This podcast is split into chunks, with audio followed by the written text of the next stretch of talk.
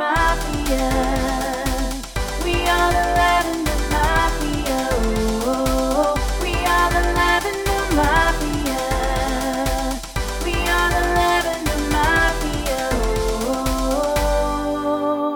what's up? I'm Jess Grace Garcia, and I'm a music producer, filmmaker, and worship pastor. And you are I'm Jack Bates, drag queen, theologian, comedian, all those things, some other things too.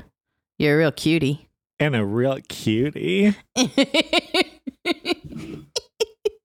oh my gosh, we're in a mini so we have to rush through our intros, and I didn't because I'm tired. Today's We never do. I know It's like it's like on brand. it's like on brand. We're like, yeah, we're really cool guys. We really want to tell you all the things we do. well, today we're going to be talking about to be able to try and keep this a mini I'm actually going to just dive into the question right now because I do think this answer is going to take a minute. One Earth minute. It's gonna be the shortest mini minisode ever. No, by a minute, I mean it's going to take some time. We, we, we need all the time for this answer. Um, so I met quite a few amazing people at the QCF conference a couple of weekends ago. And it was just, of course, uh, even though it was virtual, it was a really cool experience.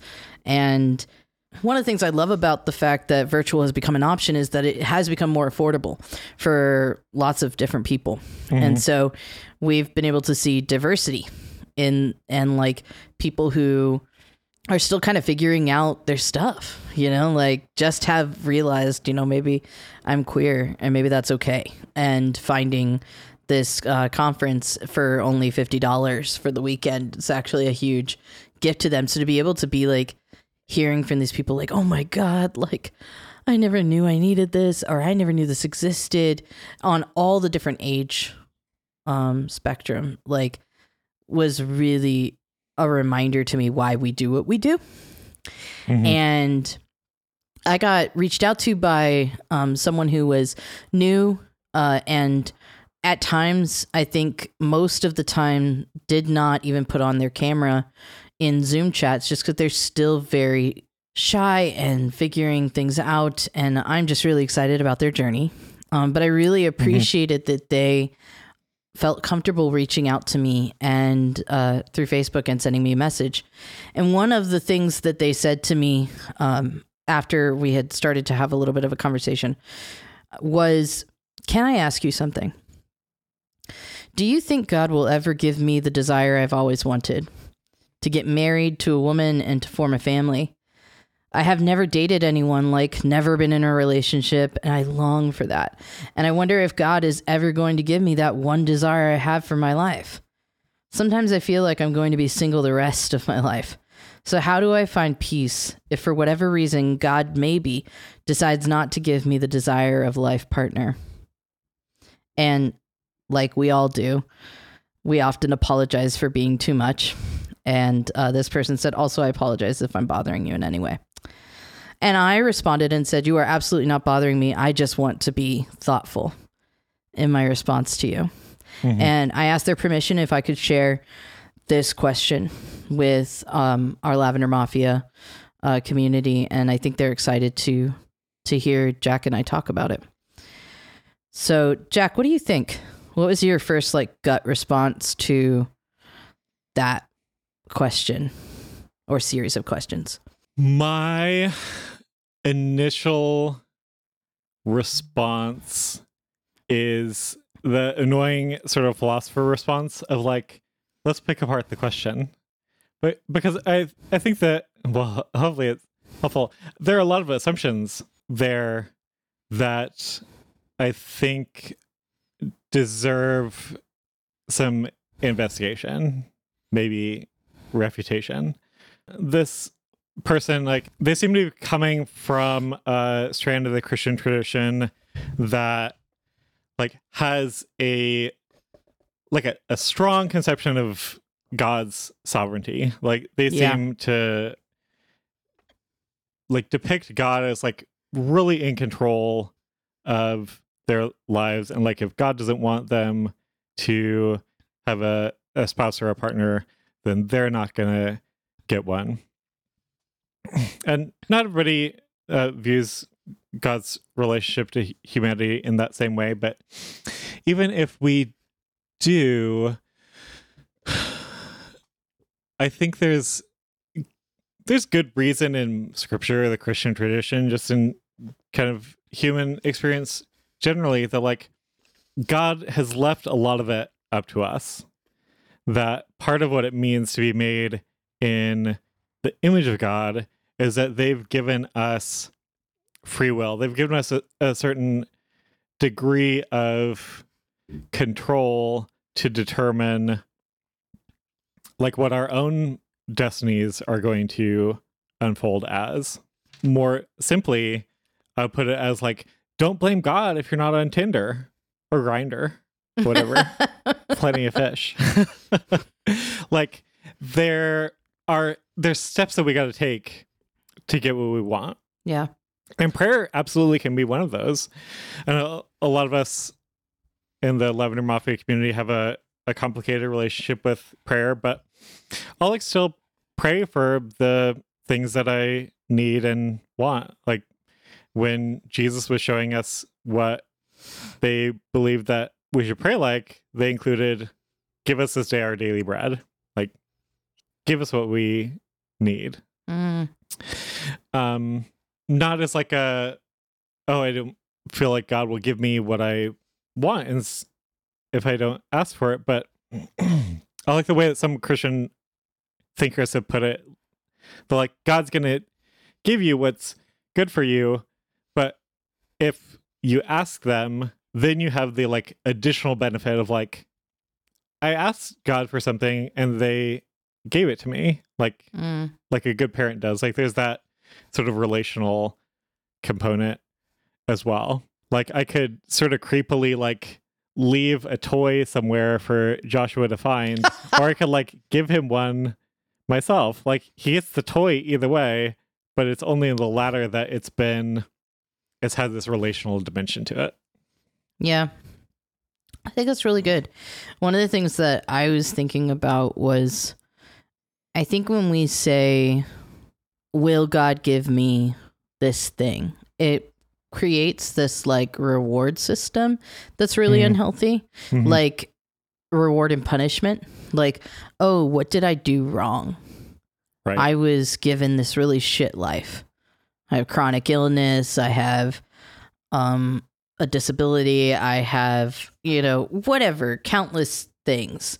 I'm queer, right? like, let's be Uh-huh. honest. Like, sometimes, we're like, God, why did you do this? Why did you give me this? What did I do wrong?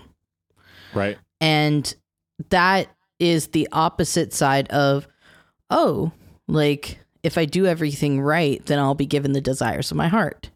And it's just it's not black and white like that. And it's really un, it's a Mhm. really unhealthy thought process that we have been societally given and culturally given, especially in um, conservative evangelical upbringings. Right.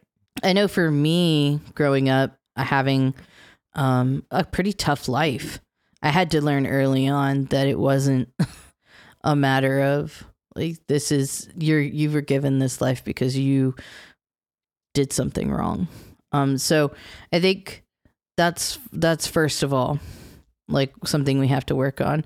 I also Right. think that we've unfairly been given like this this picture of what is happiness and joy. Like the only way to be happy is to find a romantic partner and to have babies, have 2.5 children and have a white picket fence and you know all of these things like own a house like these this is the only path make sure you get a bachelor's degree, degree whatever like this is the only path to happiness Right. and and like i um that doesn't mean to diminish what you want. If you want this like that's a beautiful thing. But like if this is what you think you want because it's based on what we've been told we want that's a that's another thing. Yeah. because like and this is coming from someone who is married who has a wife who desires children. But i don't know that we're going to be able to have children. And wrestling with the fact of like, wait, is this because God doesn't want me to? And no, that's not that I've had to come to the fact that that's that's not true. That's that's a Mhm. lie that I'm telling myself in order to have someone to blame and to be upset at someone specific as opposed to just like understanding that the world sometimes um doesn't work out that way, you know? Right. Right. So I think like that's kind of where my initial reaction goes to when I think about this question and where it's coming from. And um, I also want to say like we all feel this. hmm like as much as I we're we're trying to give you guidance um to to try and think outside of the box a little bit, I also want you to know that you're not alone. Like we all feel this level of like loneliness and frustration about our lives being so much different than what we think everyone else's lives are like hmm and all of a sudden having to come up with our own blueprint. But eventually you're going to realize that that's actually really fucking cool. Like that we haven't been given a set path that we have broken away from that by being queer and that now gives us this opportunity to make our own choices in a way that sometimes straight cis heteronormative people do not get. Right. And so it's actually a really cool thing to be able to be like, yeah, you know what? Like, I'm figuring me out. And that can be in a really attractive feature. And Mhm. I think if you are open to finding love and you're desiring it and you're willing to take risks, that's another thing. Willing to like risk hurting yourself and falling on your face, um, then there's an opportunity for love. Yeah, absolutely. For this per- person particular and other listeners who might be in a similar boat where they might be sure that these are things that they want out of life.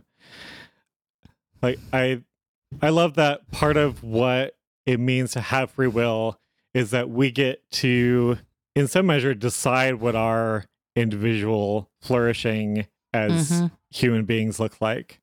Yeah. I remember earlier in the pandemic, it was really hard for me to envision like a plausible future for myself where I thought the like the big goals of my life, like, like not only did it not seem like they were going to be accomplished, it didn't seem like I would be able to get any traction on them, really. my big three goals were like to be able to like i mean it's it's setting the bar pretty low like to uh financially support myself to have like work or ministry involvement that i found like sustainable and meaningful and to have like a romantic partner to go through life with like Good Not- job. not You reaching did for it. the stars here.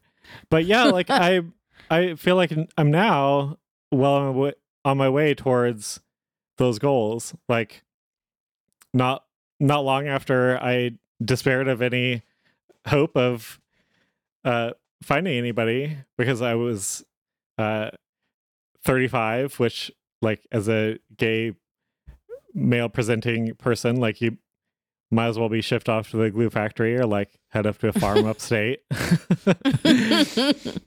um and like divorced and disabled and like femme of center.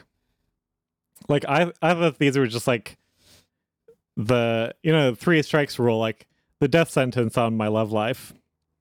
But not too long after I despaired of all hope of like finding somebody, like August and I matched on Tinder, sort of on a Mm. thousandth chance because he lived in Riverside at the time and I lived in Pasadena. We were like the Montagues and the Capulets. And like we we only matched because he like happened to be driving past Pasadena while I was like swiping left and right, mostly left on wow. on Tinder because I wouldn't usually set my like search radius out that far because mostly I would have rather died than match with somebody in, in the Inland Empire. but we can like we can get into these ways of thinking that like oh uh, it could never happen for me like life is just sort of over and Yeah. like I've looked at our uh demographics like most of our listeners are younger than we like it is Mhm. far too early to give up on any of those like big life goals. Like if you want to find a partner for yourself like talk to queer people you know who are in relationships that they're happy in. Like ask them how they met each other. For a lot of us it's like matching online and then Yep. like meeting in an alley for unspeakable things and then seeing if there's that like extra spark where you get into like boyfriend girlfriend territory Yeah. Yeah, it's it's interesting cuz I believe that they did ask me like how did you guys meet? And again, it's like you said it's online. Like Mhm. Erica and I met online and so did Jana and I. you know, and I think that that comes down to accessible community. Like it's hard to find if you're not in like a super metropolitan area and especially if you're not an extrovert and in theater, like you have to like get online and like Mhm. meet other queer folks. And like you've already taken one of the biggest steps by going to the QCF conference. I met my girlfriend at the QCF conference. Like this is like going to a conference and meeting other queers like you that have similar stories, similar experiences. This is a perfect opportunity to bond with someone Mhm. and and create tons of friends. Like not that you're out there looking for like a partner, but just that you're like looking for people who get you. And Right. like you were saying Jack like ask a queer person. It's like, you know, maybe this is the first time you're having some encounters with queer people. Give yourself some time to get used to what it means to have friends and relationships with other queer folks. Because I'm telling you what, you're going to learn a lot about yourself in the next year. A lot. Mm-hmm. And it's going to be. It's going to be a lot to process if you're doing it with a romantic partner. and yeah it can be a gift to you and to your future romantic partner or partners for you to process some of this stuff for yourself.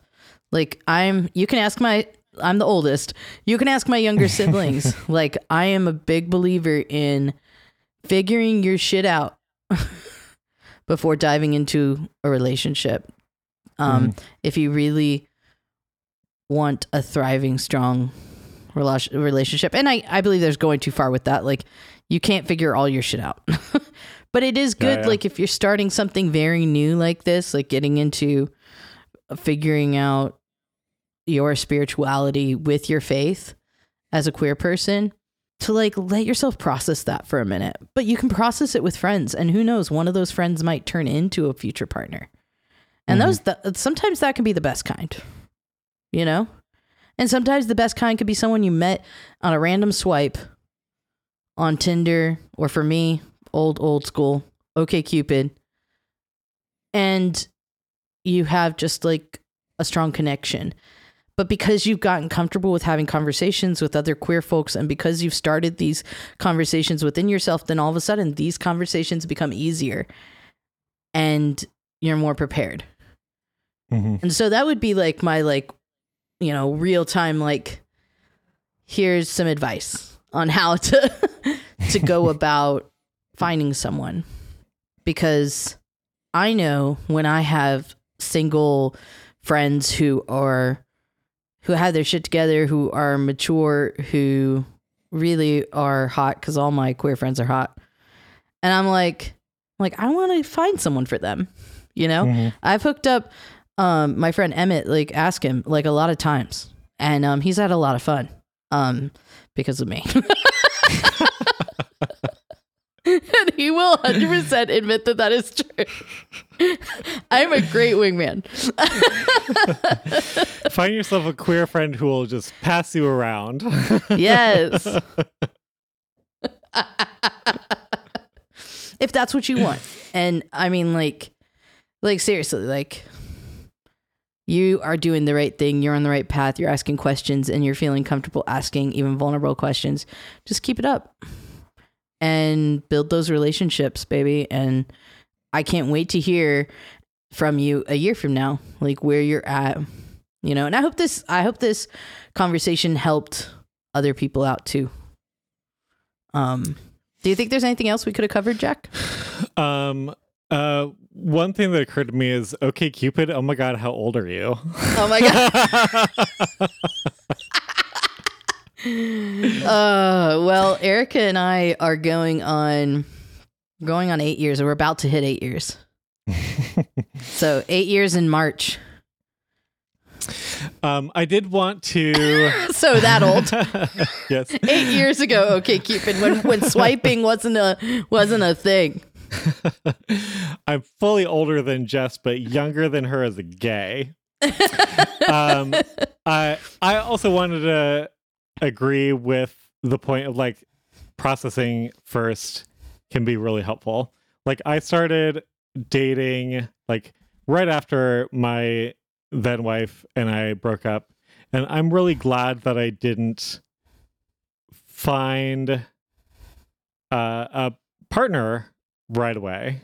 Like it was a it was a couple years after we broke up that I met August, and I feel like it wasn't too much before that that I like kind of became ready Mhm. for that. So like if you are if you're not yet out or you're like pretty freshly out, there are there's some ways that a queer relationship is going to be more difficult now than it is down the road when you've processed some stuff more, especially for those of us who have like religious trauma baggage to deal Mhm. with. Like I'm really glad that like I, I'm not going to set any sort of pre- prescriptive like one size fits all kind of situation, but like for me, it was a it was a couple years after I came out that my ex and I split up, and then I had a couple more years to process that relationship, along with continuing to process like like ex evangelical baggage. Yeah, but you had community around you in that that time as well. Oh yeah, like the processing won't happen on your own. Like get you like a good queer community and a therapist if those are available to you. Indispensable for me. That's one of the things I love about our Discord is like hmm even when I'm unavailable, people are helping each other, which is really great because I'm used to and you're used to being in this like leadership of our ministry position. But one of the beautiful Mhm. things about our community is that there are a ton of people who have experienced a conglomerate of different you know things and so they can speak to um different things that people are hurting about or questioning about or just um wanting to like throw something against a wall and see what sticks like there's all Mhm. kinds of ways that we're processing different things and um it's a really vulnerable space at least on the discord. Um in facebook it tends to be a lot of like uh just like heavily supported like people are just supporting each other as they they go through something. Um or if they're celebrating something they're celebrating with them and i love that. I love that about the community that we've built. Um on our thursday night support groups there have been a few that I haven't been to even recently because we have been, you know, growing to the point where the community supports each other. And I love hearing about how, you know, oh, I was just really excited because, you know, so and so got, you know, colored their hair and it was a big move for them and it made them feel powerful. And I was just really excited for them. And I just love hearing that, like from hmm other people in the community supporting each other. Yeah, that's awesome. I was going to say something really quick about, you know, you saying like nothing is prescriptive. I think like just because you we're saying like maybe take some time to process um, whatever that time needs to be for you. It doesn't mean you can't have fun. Like it doesn't mean Yeah, yeah. you can't go to the club and I mean COVID times obviously, or it doesn't mean that you can't swipe with someone and um and play around with some of the your desires physically. It just means like maybe not search for your wife right now or your you know what I mean like Yeah. like maybe now's not the time to to search for that like long-term partner. Um but it doesn't mean there aren't other ways that you can discover your sexuality and the things that you enjoy. Jack sure did. Glory holes, very pandemic friendly. No. Oh my gosh. Can you imagine having waited to like have all of your sexual experiences with just August? No. No, I nor would I have wanted to have like, Exactly.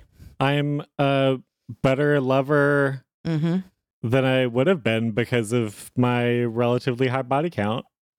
Mm-hmm. Hell yeah. How high? Only her confessor knows for sure.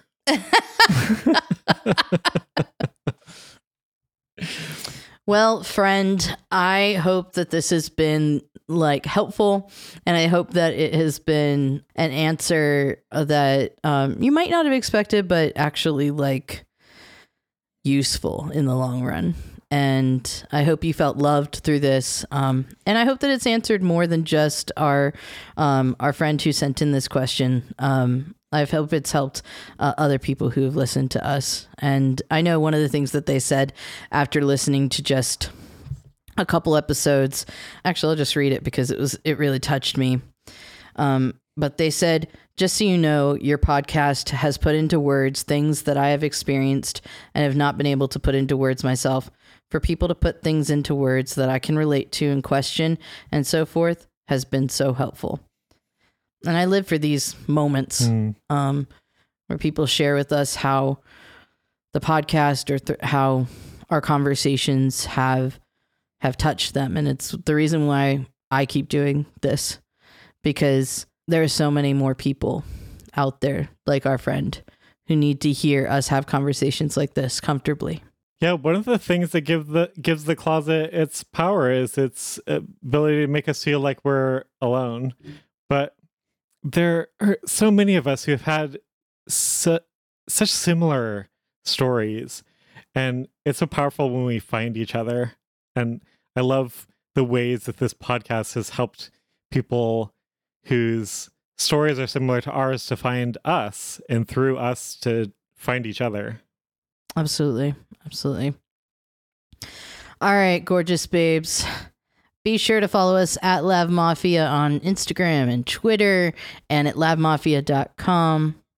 We have merch. Buy things with our logo on it, please and thank you. Also, if you're wanting to support us, but you hate the logo and you hate our shirts, You don't even wear shirts. You're a nudist. please go to patreon.com and give us a little bit of support.